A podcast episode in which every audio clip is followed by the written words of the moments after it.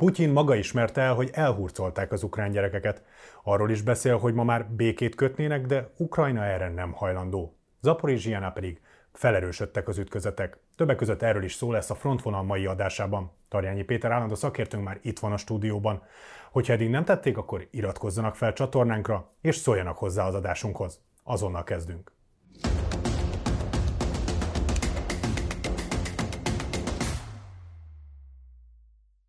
Köszöntelek Péter itt a stúdióban. Ugye múlt héten a nézői kérdésekre válaszoltunk, most visszatérünk az aktualitásokhoz és a háború alakulásának legfrissebb eseményeivel fogunk foglalkozni. Mindenek előtt kezdjünk azzal a két dologgal, amit már említettem a felvezetőbe is, hogy Putyin maga elismerte azt, hogy el lényegében elhurcolták az ukrán gyerekeket, ez mint hogyha egy háborús bűnt ismernénk be, ez lényegében kijelenthető, innentől kezdve ezen nincs nagyon mit vitatkozni és utána pedig áttérhetünk arra, hogy, hogy békekötés, nem békekötés, hogy itt most valójában ki melyik félnek mi áll érdekébe és mi nem áll érdekébe. Én is üdvözlök mindenkit. Hát megmondom őszintén, ez az elmúlt 6-7 napban az egyik leginkább olyan hír volt, ami szíven ütött. Tehát az, amikor az orosz elnök nyíltan beszél tulajdonképpen arról, hogy történtek ilyen cselekmények. Ugye mi is beszéltünk talán két hete, három hete, nem, nem tudom, lehet olyan nézők jobban tudják erről, és ugye az nagyon-nagyon kemény ehhez a hírhez kapcsolódóan, hogy van egy, van egy ország, van egy kommunikációs gépezete, ami tulajdonképpen tagadja ezt az egész cselekményt, majd történik valami varázsütés, én nem is tudom, amikor egyszerűen valamilyen okból kifolyólag az, az orosz elnök ezt tulajdonképpen elismeri. Hát meg ugye az az érdekes, hogy azért szivárogni szoktak információk, emberek elszólják magukat, de az, hogy maga Putyin ismer el egy ilyen komoly háborús bűnt, az, az mindenképpen egy ilyen érdekes volument ad a dolognak. Hogy... Igen, hát ugye hozzákapcsolódóan nem ez az első ilyen furcsaság, mert ugye különleges hadműveletről beszélgetnek, vagy beszélnek folyamatosan az orosz kommunikációs gépezetben, és amikor ő ilyen évértékelő beszédet tartott itt bő fél évvel korábban, akkor ő beszélhetett nyíltan a háborúról,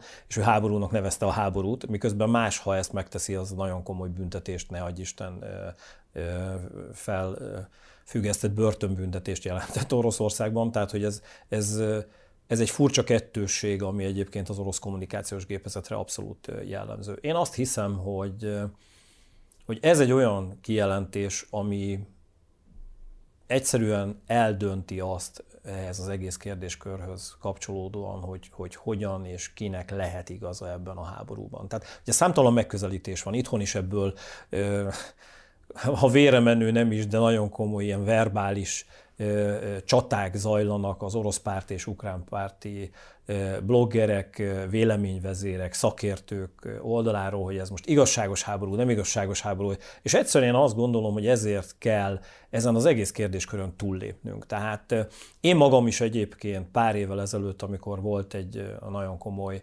ilyen tényfeltáró riport, hogy mi zajlik egyébként a, a, a térségben, ugye egyfajta rejtett háború zajlott ugye 2014-től 2022 Luhansk és Donbassban. Többször beszéltem arról, hogy igenis az a fajta gondolatiság, ami megjelenik a nyugat oldaláról, mint egy területszerző stratégiai játékban, hogy állandóan terjeszkedve, és, és ezen keresztül hol bázisokon, akár annak idején, ugye a hidegháború idején Európában, Törökországban, aztán utána NATO csatlakozással. Ugyanez most, ha megnézzük egyébként a Fülöp-szigetek térségét, hogy, hogy igenis az amerikai haderő, a NATO hogyan terjeszkedett a utóbbi ugye leginkább Európában, de tulajdonképpen az, a, a nyugat az egész, egész bolygón. Volt olyan ö, témakör, amihez kapcsolódóan bő három vagy négy éve én azt mondtam, hogy érdemes lenne erről beszélgetni, mert, mert tényleg azért az oroszok oldaláról vannak olyan felvetések, amiket érdemes figyelembe venni. Na de az, és én azt hiszem, hogy ez a gondolatiság ott ment el, amikor 2022. február 24-én egy nyílt háború robbant ki, és egy invázió történt, ahol nem egy-egy atrocitáshoz kapcsolódóan keresik a felelősöket, mert volt ilyen is egyébként, ugye 2014-ben, 15-ben, ahol oroszok haltak meg akár, hanem egyszerűen arról van szó, hogy egy, egy szisztematikus területszerzéssel, egy állam megszüntetésével, egy állam meghódításával, annak beolvasztásával, és ilyen helyzetekben, tehát hogy, hogy, hogy gyerekek nevezük nevén elrablásával, tehát Egyszerűen ez én azt gondolom védhetetlen, és abban van neked igazat egyébként, és a nézőknek kicsit így kibeszélve elárulva, vagy ugye erről beszélgettünk, és abban van neked teljesen igazad, hogy lehetséges, hogy ez Putyint nem érdekli, de én azt hiszem, hogy ezek olyan önleleplező bejelentések, ami mellett a világ végképp nem tud elmenni. És abban a fajta, mert hogy ez is zajlik kommunikációs háborúban, így billen át abszolút Ukrajna oldalára a mérleg nyelve. Egyrészt azért, mert tényleg invázió alatt állnak, és ők ezt a háborút ilyen szempontból nem akarták, védekeznek, és az, amikor egy ország és egy, egy nemzettel kapcsolatban, a gyerekeikkel kapcsolatban ilyen dolgok történnek, én azt hiszem, hogy itt, itt nem lehet kérdés, hogy ez egy olyan háború, aminek mi hamarabb véget kell vetni, és, és én azt gondolom, hogy Oroszországnak ilyenfajta megközelítésben nincs igaza. És hogyha már itt tartunk, akkor a békekötésről beszél szintén Putyin, arról, hogy ők hajlanának arra, hogy ezt ezen a pontján valahol lezárják a háborúnak, és hogy Ukrajna nem nyitott erre. Egyrészt emögött milyen indokok állnak Putyinék részéről, illetve az ukrán oldalról valóban nincs egyáltalán nyitottság arra, hogy valamilyen megoldás és valamilyen békés lezárása elinduljon ennek a folyamat. Hadd kezdjem a végéről, mert ugye érzelmekről beszélünk. Persze. Tehát most, most gondold el azt a fajta politikai hangulatot, azt a fajta társadalmi hangulatot is, amiben egy ilyen beszéd után széttárják a karjukat az ukránok, az ukrán politikai elit is, és egyébként az ukrán társadalom is, hogy mire felkössünk békét, ha elviszitek a gyerekeinket. Tehát mire felkössünk békét, amikor tulajdonképpen Ukrajna 18-20 százaléka általatok meghódításra került hogy folyamatosan napi szinten támadások zajlanak. Igenis folytatni akarjuk, tehát magyarán az ukránok mondják ezt, ezt a háborút mindaddig, amikor, amíg a 2014-es határokat, vagy az előtti határokat, vagy a 91-es határokat el nem érjük. És ugye itt van egy nagyon kemény kényszer is, tehát nagyon érdekes az a közvéleménykutatás, amit egyébként az Index is lehozott, ahol tulajdonképpen 88-89 százalékon áll a támogatottsága Zelenszkének. Ugye ez azért nagyon érdekes, mert... A háború előtt ez nem volt ilyen magas. Így van, hát ott olyan 35-37 százalékon volt, és a háború kirobbanása óta egyszerűen elégedettek vele, meg azt gondolják a, a, az ukrán állampolgárok, hogy jól képviseli az ő érdekeiket. Az is nagyon érdekes, hogy milyen szervezetekben bíznak meg. A korrupció ellenes szervezetekben nem annyira, de például a hadseregben 80-90 százalékos bizalmi indexet lehetett látni.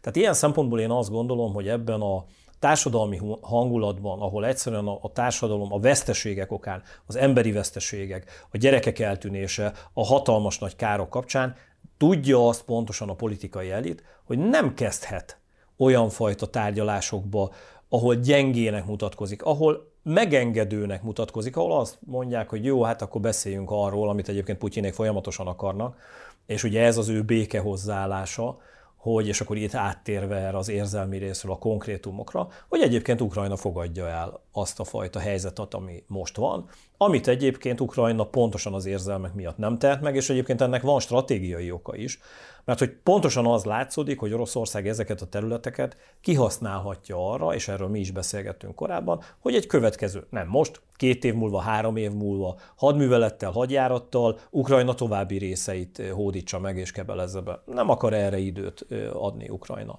Itt van egy nagyon komoly feszültség is, és én azt gondolom, hogy az az ukrán nemzetbiztonsági tanácsadó, aki elkezdett arról beszélni, hogy a nyugatnak azt kellene megértenie, hogy minden egyes fegyverszállítmány kapcsán hozzáteszi ugyan a nyugat, hogy, hogy jó, jó, jó, használhatjátok ezeket a fegyvereket, de Oroszország területén nem, hogy egyébként tudomásról kellene venni a nyugatnak azt, hogy egyre inkább a, a harcok át fognak terjedni Oroszország területére. Ez meg egy véleményem szerint öngyilkos logika, amiben az ukránok abszolút tévednek. Tehát valahogyan kell és én ezt tudom, mintha tojáshéjekon járkálna mindkét fél, vagy leginkább az ukránok, tehát valamilyen szinten kell az, hogy rendet tartsanak, de egyébként az ukrán társadalom olyan nyomást gyakorol az ukrán politikai elitre, és egyébként harcok dúlnak, ami miatt Ukrajna egyszerűen csak abban az esetben hajlandó békekötés kapcsán tárgyalóasztalhoz ülni, hogyha a 2014 előtti a 91-es határokat visszaszerzik. És egyébként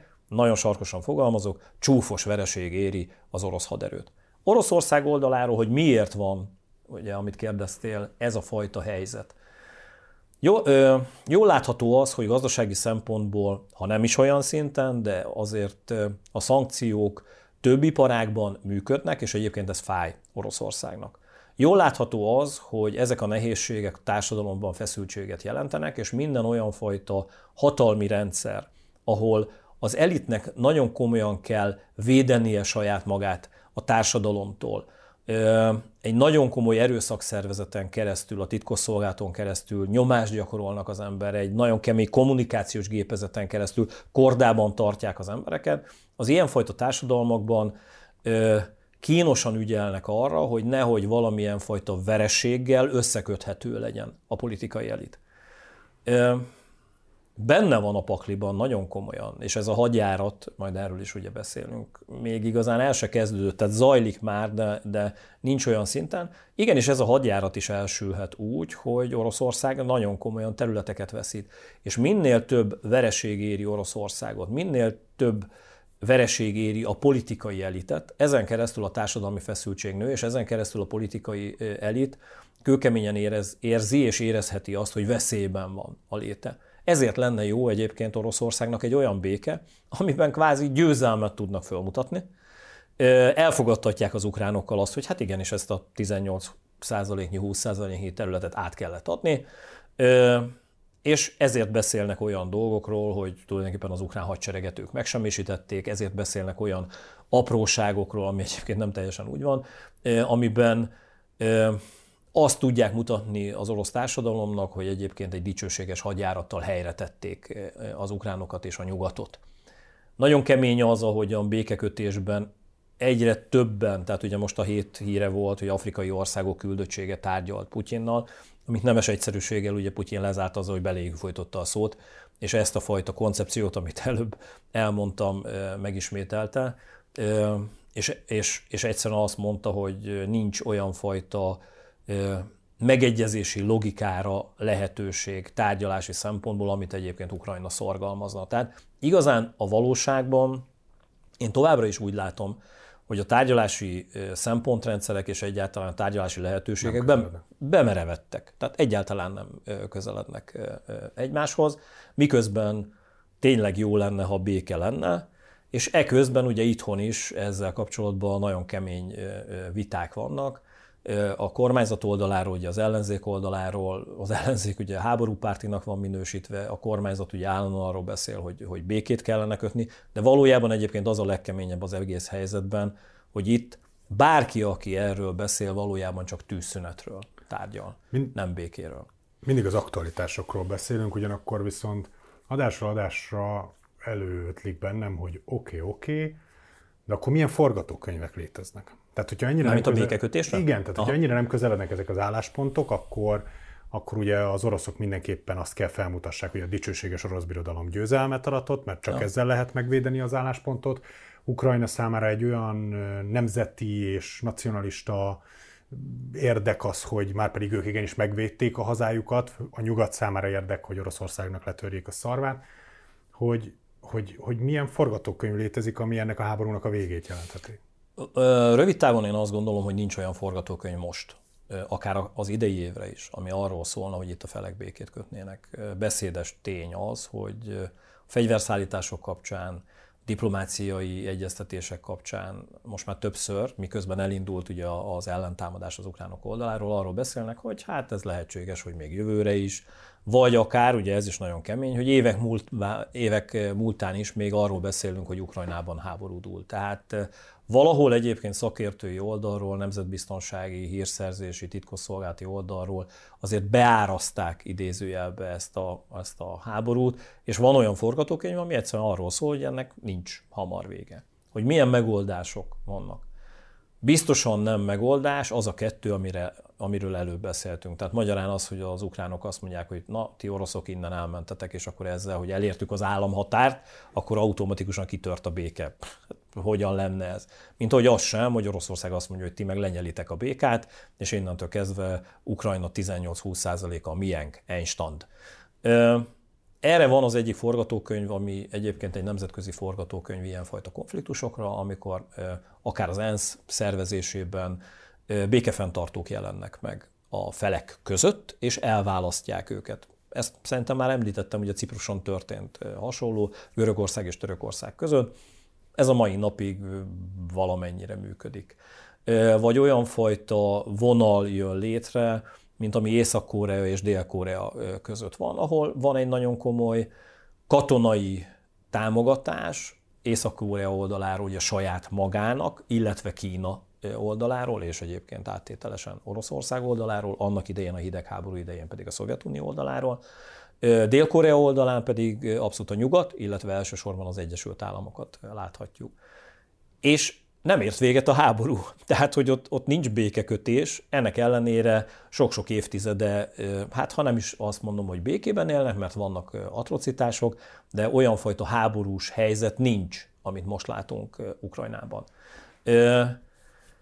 És hát van egy harmadik forgatókönyv is, ami a nyugat számára elfogadható lenne, hogyha egy olyan békekötés történne, ami azt mutatja, hogy az a szilovnyikokból álló orosz politikai elit az orosz politikai életből eltűnik vezetőjükkel, Vladimir Putyinnal az élen. Ez egyébként nagyon tetszene Ukrajnának, tehát ugye ők ebben is érdekesen kommunikálnak az utóbbi időszakban, mert azt mondják, hogy egyébként a háború akkor tudna igazán véget érni, ha egyrészt, amiről beszéltünk, a határokat elérik, és egyébként ez a rendszer és ennek a rendszernek a politikai vezetői eltűnnek Oroszországban a hatalomból, és ezen keresztül, és utána, utána hogy ezt tovább is viszik, hogy ezek az emberek megbűnhődnek, tehát felelősségre vonásuk megtörténik, nemzetközi bíróság által teljesen mindegy. Tehát ez megint egy olyan forgatókönyv, amire én nagyon-nagyon kicsi esélyt adok, mert egyszerűen a mostani vezető politikai elit olyan hatalommal bír, hogy egyrészt kézben tartja Oroszországot, másrészt, ha váltás lenne, ők pontosan tudják, hogy mire megy ki a játék, és hogy nem is áttételesen van veszélyben az életük, ezért nagyon komolyan, keményen lépnének fel bármilyen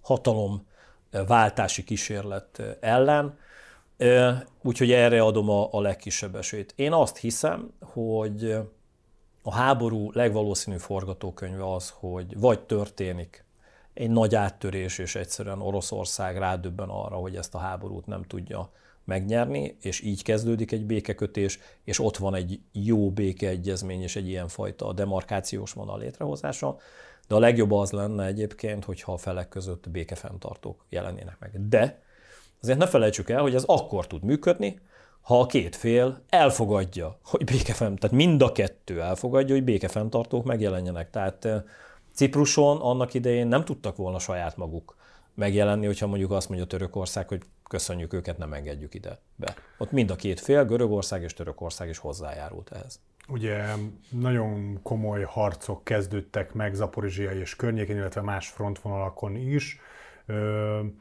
Egyik fél a másikra mutogat, hogy kinek mennyi vesztesége van. Az ukránok ugye állítják, hogy az oroszok nagyon súlyos veszteségeket szenvedtek, az oroszok naponta hozzák le, hogy az ukránok milyen veszteségeket szenvedtek illetve hát olyanokról lehet hallani, és ezt szintén az orosz fél részéről már nagyjából elismerték, azt hiszem Putyin is elismerte, hogy nagyon komoly harci jármű hiányosságaik vannak, tehát hogy az ellátás siláncokban nekik most azért komoly hiányosságaik vannak. Lehet te ez most a választópont, és hogy Ukrajna most tud valóban előre törni? Még nem tud. És itt akkor ezt is tegyük helyre. Tehát azzal, hogy elindult egy ellentámadás, az ellentámadás az mindenképpen egy folyamat. Tehát nem, tehát egyszer a történelem könyvekben lesz majd egy dátum, hogy ezen a napon indult. Igen, el. arról beszéltünk, hogy ez nem egy Igen, napon történik, így hanem van, ez egy hosszú így folyamat. Így van. E, ebben a folyamatban vagyunk most, amiben egyébként Ukrajna teljes hadereje nem is bontakozott még ki, és nem is döntötte el, hogy hol lesz az a főcsapás irány, ahol valamilyen fajta áttörést szeretne végrehajtani. És közben történtek olyan ö, ö, támadó műveletek, illetve védekező műveletek, most ebből egyet hadd emeljek ki, ugye most már úgy néz ki nagy valószínűséggel, de 90% fölötti valószínűséggel, hogy Oroszország robbantotta föl a Nova, Nova Kahovkai gátat, amihez kapcsolódóan az elmúlt 24 órában műholdas felderítési jelentések alapján kiderült, hogy az orosz hadseregcsoport, ami egyébként abban a térségben állomásozott, bizonyos erői átcsoportosításra kerülhettek, tehát magyarán így már van értelme, hogy miért történt ennek a területnek az elárasztása, hiszen tartalékokat tudtak ezzel felszabadítani és mozgósítani és átküldeni Zaporizsie, illetve Nyugat-Donetsk térségébe. Az, hogy az ukrán erőforrások mire elegendőek, és mekkorák a veszteségek, Ebben nagyon egyszerű a válaszom, továbbra is azt mondom, hogy veszteségek tekintetében mindkét fél hazudik. Tehát nyilvánvalóan a másik oldal veszteségeit Mindenkinek nagyítja. felé hajlik a Így van, a saját veszteségeket pedig csökkenti. Az mindenképpen beszédes, hogy, és erre vannak független olyan jelentések, hogy a támadó hadműveletekben Ukrajna nyugati eszközöket veszített. Hogy ez most komoly mennyiség, vagy nem komoly mennyiség, erre az a precíz válasz, hogy nem tudjuk. Azt hiszem, hogy másfél, és azt gondolom, másfél-két héten belül erről lesznek pontos számok. De hogy vannak veszteségek, azt nagyon-nagyon komolyan mutatja azt, hogy a nyugat elkezdett azon gondolkodni, hogy hogyan tudja egyrészt felgyorsítani azokat a folyamatokat, amivel utánpótlást tud küldeni, és egyébként már többen bejelentették, hogy további fegyverrendszereket adnak át Ukrajna oldaláról. Az orosz oldalon az elmúlt egy év, fél éve egy év, ugye a területek elfoglalását tekintve, komoly védelmi rendszerek kiépítésével teltek. Magyarán az orosz csapatok ástak, és komoly olyan beton, tehát betonvédműveket, lőállásokat hoztak létre, aknamezőket telepítettek, amiken az ukrán hadsereg átjutása nehéz. És emellé több olyan védelmi rendszert építettek ki és hoztak be, ami egyébként az orosz hadseregnek kifejezetten jó minőségű és új generációs eszköze. Ilyenek például a zavaró berendezések, amelyek bizony nem csak Zaporizsia, hanem korábban már másfél-két hónappal is több az oroszok által megszállt területeken történő csapásnál látszottak, hogy a, bre- a precíziós csapásmérő nyugati fegyvereket képesek zavarni, ezáltal az a fajta precíz csapásmérés meghiúsul, de nem is kicsit, tehát itt nem arról beszélünk, hogy az 1-2 méteres pontosság, vagy annél kisebb pontosságnál is, mondjuk ez átmegy 5-6 méterre, mert ez egyébként nem lenne probléma, hanem céltévesztésről beszélünk, tehát 100-200 vagy akár 5-600 méteres távolság különbségek adódnak, vagy ne adj Isten, ezeknek a, a rendszereknek egy részét képes Oroszország megsemmisíteni.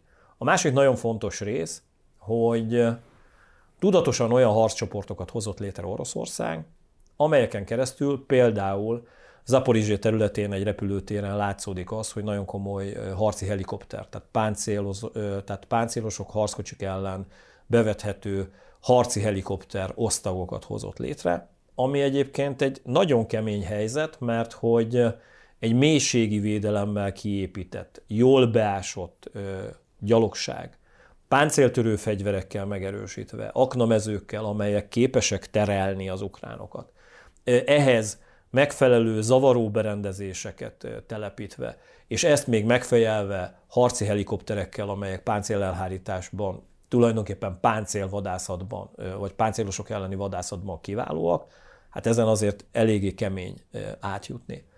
Nyilván ez az, amit fölmér egyébként Ukrajna, és abban van neked nagyon igazad, hogy itt jönnek be a háborúhoz kapcsolódóan a legkeményebb témák, a számok törvénye, amiben kinek milyen tartalékai vannak, kinek milyen lehetőségei vannak ezekből a tartalékokból, és az, hogy a tartalékokat ki mikor veti be.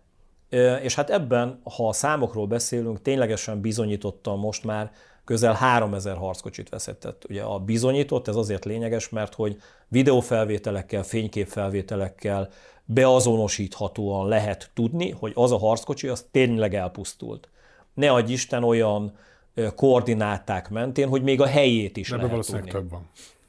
Hát ez közel 3000 harckocsi orosz oldalon, ami azért nagyon kemény, mert hogy ugye az orosz haderőhöz kapcsolódóan a páncélos haderőt mindig is az egyik legnagyobb haderőnek vették a világon. Na de ennek egy komoly része elavult. Nem, elavult és nem volt aktiválva.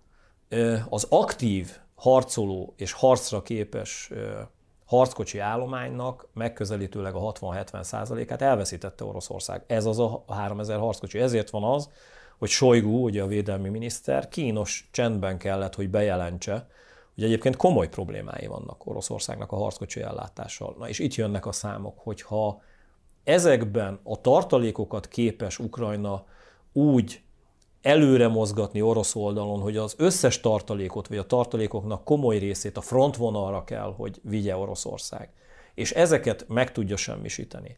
Ha meg tudja semmisíteni ezeket a zavaró berendezéseket, ebből sincs végtelen, akkor igenis az elkövetkező, és ezért mondtam azt, és így érted meg a folyamat jellegét, hogy ebben a folyamatban 3, 4, 5 hét múlva eljuthat oda Ukrajna, hogy azt mondja, hogy na, ezek az eszközök nincsenek, innentől kezdve meggyengült, az orosz haderő, az orosz gyártási kapacitás ezekben az eszközökben nem tudja utolérni a pusztítás mértékét, na most lehet megindulni a támadásban.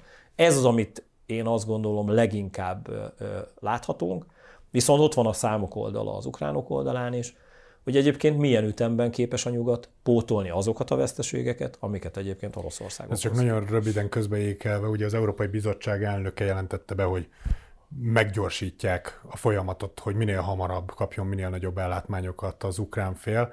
Hát nekem ilyenkor mindig szűken jut eszembe a kérdés, hogy mert alapvetően nem az az alapvetés, hogy gyorsan, minél gyorsabban, lehetőleg gyorsabban küldjük az ukránoknak a segítséget? Nézd, az alaphozzáállás persze az, bocsánat, nem hozzáállás, alapmondás az az, hogy persze, a leggyorsabban. De ha megnézed azt, hogy a lőszerbeszerzés tekintetében mit bénázott az EU, miközben arról beszélt folyamatosan, hogy persze Ukrajnát támogatjuk, de eközben pont a 155 mm-es lőszerek tekintetében tényleg, tehát hogy az közröhely volt, úgymond a világon, hogy mennyire nem jól szervezte ezt az Európai Unió.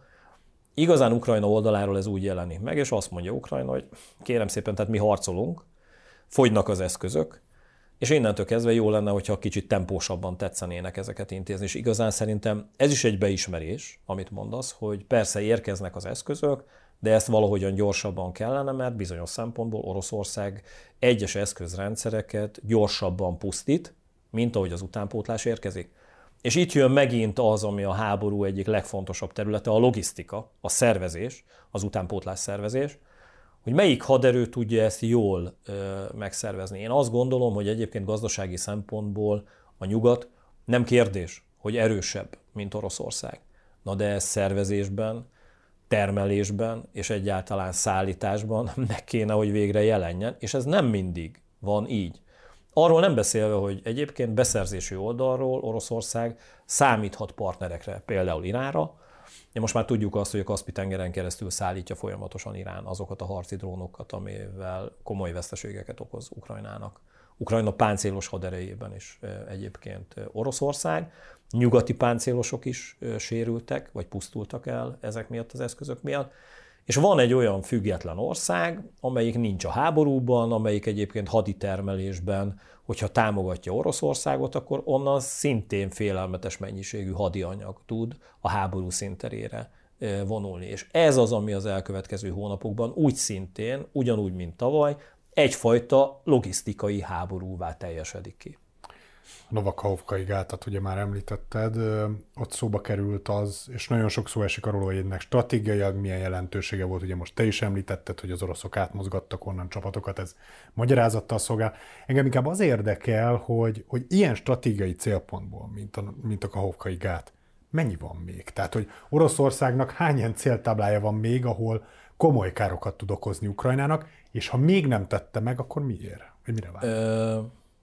Pontos számot nem tudok például gátak tekintetében, de, de Ukrajna gazdasága és vízgazdálkodása, energiagazdálkodása erőművekre, vízi erőművekre, gátakra, öntözőrendszerekre épül.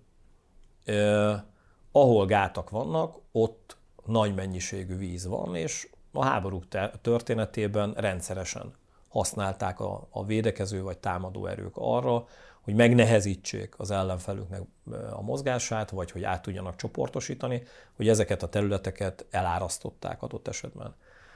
Novakahovkáról beszélünk, de egyébként Zaporizsia, illetve nyugat térségében egy kisebb gátnál ugyancsak egy ukrán előrenyomulást lassított ezzel Oroszország, És a kérdésedre a válaszom az, hogy mivel ebből, vagy ilyen célpontokból sok van, védekezési szempontból lehet ezeket arra használni, és akkor robbantani, amikor a támadó hadművelet folyamatban van. Tehát, hogy ezért ez kicsit olyan, mint hogyha a kártyajátékban lenne nálad egy aduász, amit akkor teszel ki, amikor mozgásban van az ellenfél.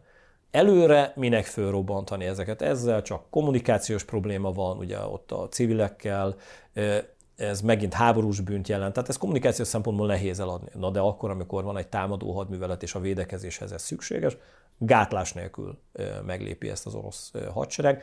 És egyébként azt kell, hogy mondjam, hogy háborúk történetéből láthatóan minden védekező haderő ilyen lépéseket megtesz. Én azt gondolom, hogy ezeket különösen akkor, hogyha valamilyen fajta ukrán előrenyomulás vagy áttörés megtörténik, meg fogja lépni Oroszország egyszerűen azért, hogy lassítsa az ukrán erőket. Korábban már szintén beszéltünk a a kiberháborúról, arról, hogy Oroszországnak viszont ilyen területen nincsenek veszteségei, és már korábban is bizonyította azt, hogy nagyon erősen fel tud lépni a kibertérben, hogyha háborúról van szó. Vannak-e olyan pontok, ahol már tudta ezt a háború idején kamatoztatni ezt a jellegű hadviselését Oroszország? Én azt gondolom, hogy igen. Tehát, hogy egyrészt hírszerzési szempontból több olyan ukrán művelet volt az elmúlt 16 hónapban, ahol, az, ahol azért voltak furcsaságok, tehát hogy nem úgy sikerültek dolgok, és ezeknek egy részénél nincs még mindig válasz szakértői oldalról, de sejtések vannak a tekintetben, hogy valamilyen fajta információs betörések történhettek.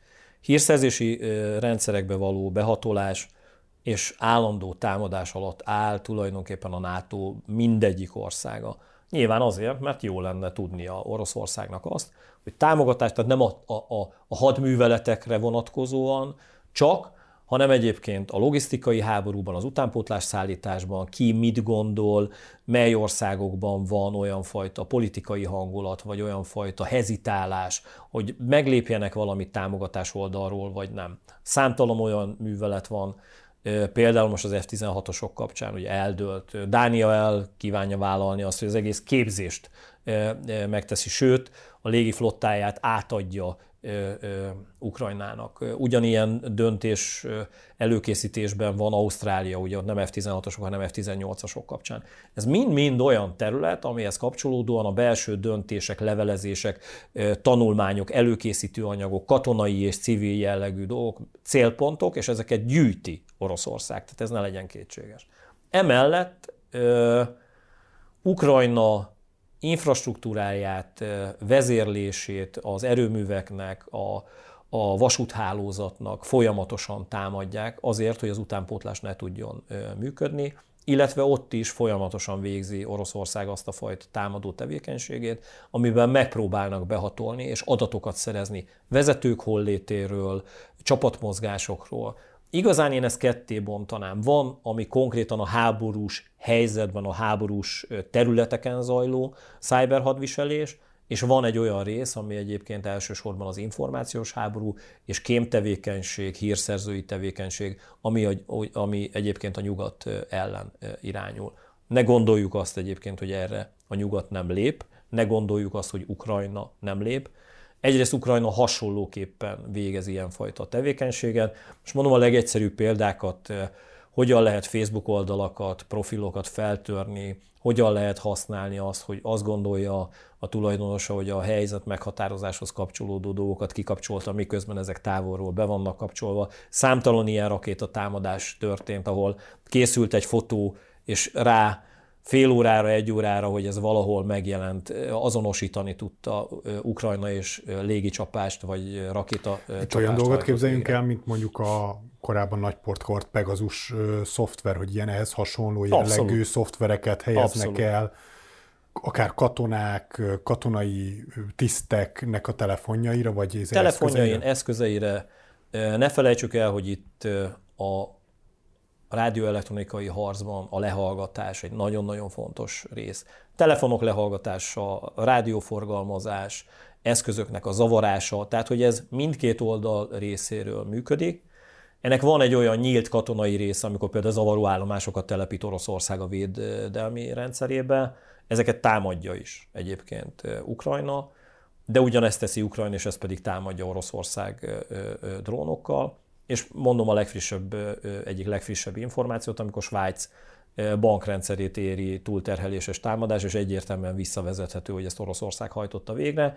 Nyilván ennek van oka, a svájci bankrendszer, pénzügyi mozgások ellehetetlenítése, és ugye ez azért nagyon kemény, mert a túlterheléses támadásoknak jó része, mint egy 70-80 százaléka, ugyan kárt okoz, de valójában igazán azért fontos, mert elrejt valamit, tehát valami olyan fajta behatolást, olyan fajta információgyűjtést, ami egyébként egy ilyen hiba elhárítás után mondjuk hetekkel vagy hónapokkal derül csak ki, hogy egyébként ennek hátterében valójában egy betörés történt, és ott összeszedtek információkat. Svájcban egyébként rengeteg pénzmozgás történik, ezzel nem mondtam újat, de olyan fajta titkos pénzmozgások, amiben egyébként a háború finanszírozása, hírszerzési hadműveletek finanszírozása történik, ebben mindig is Svájc élen járt. Tehát ezért van az, hogy Oroszország... De ez orosz oldalon is nagyon erős. Pe, hogy van, tehát ugye ez ilyen kb. nyílt hát volt. Ez mind, mind, mindkét Igen. fél csinálja, meg mindenki Számtalan csinálja. orosz oligarha tartja a pénzét Így van. a svájci bankokban. És hát ilyen szempontból ezért is lényeges, hogy ezeket a rendszereket figyelni legyen képes Oroszország. Ebbe kőkeményen zajlik a háború, csak ez annyira nem látható.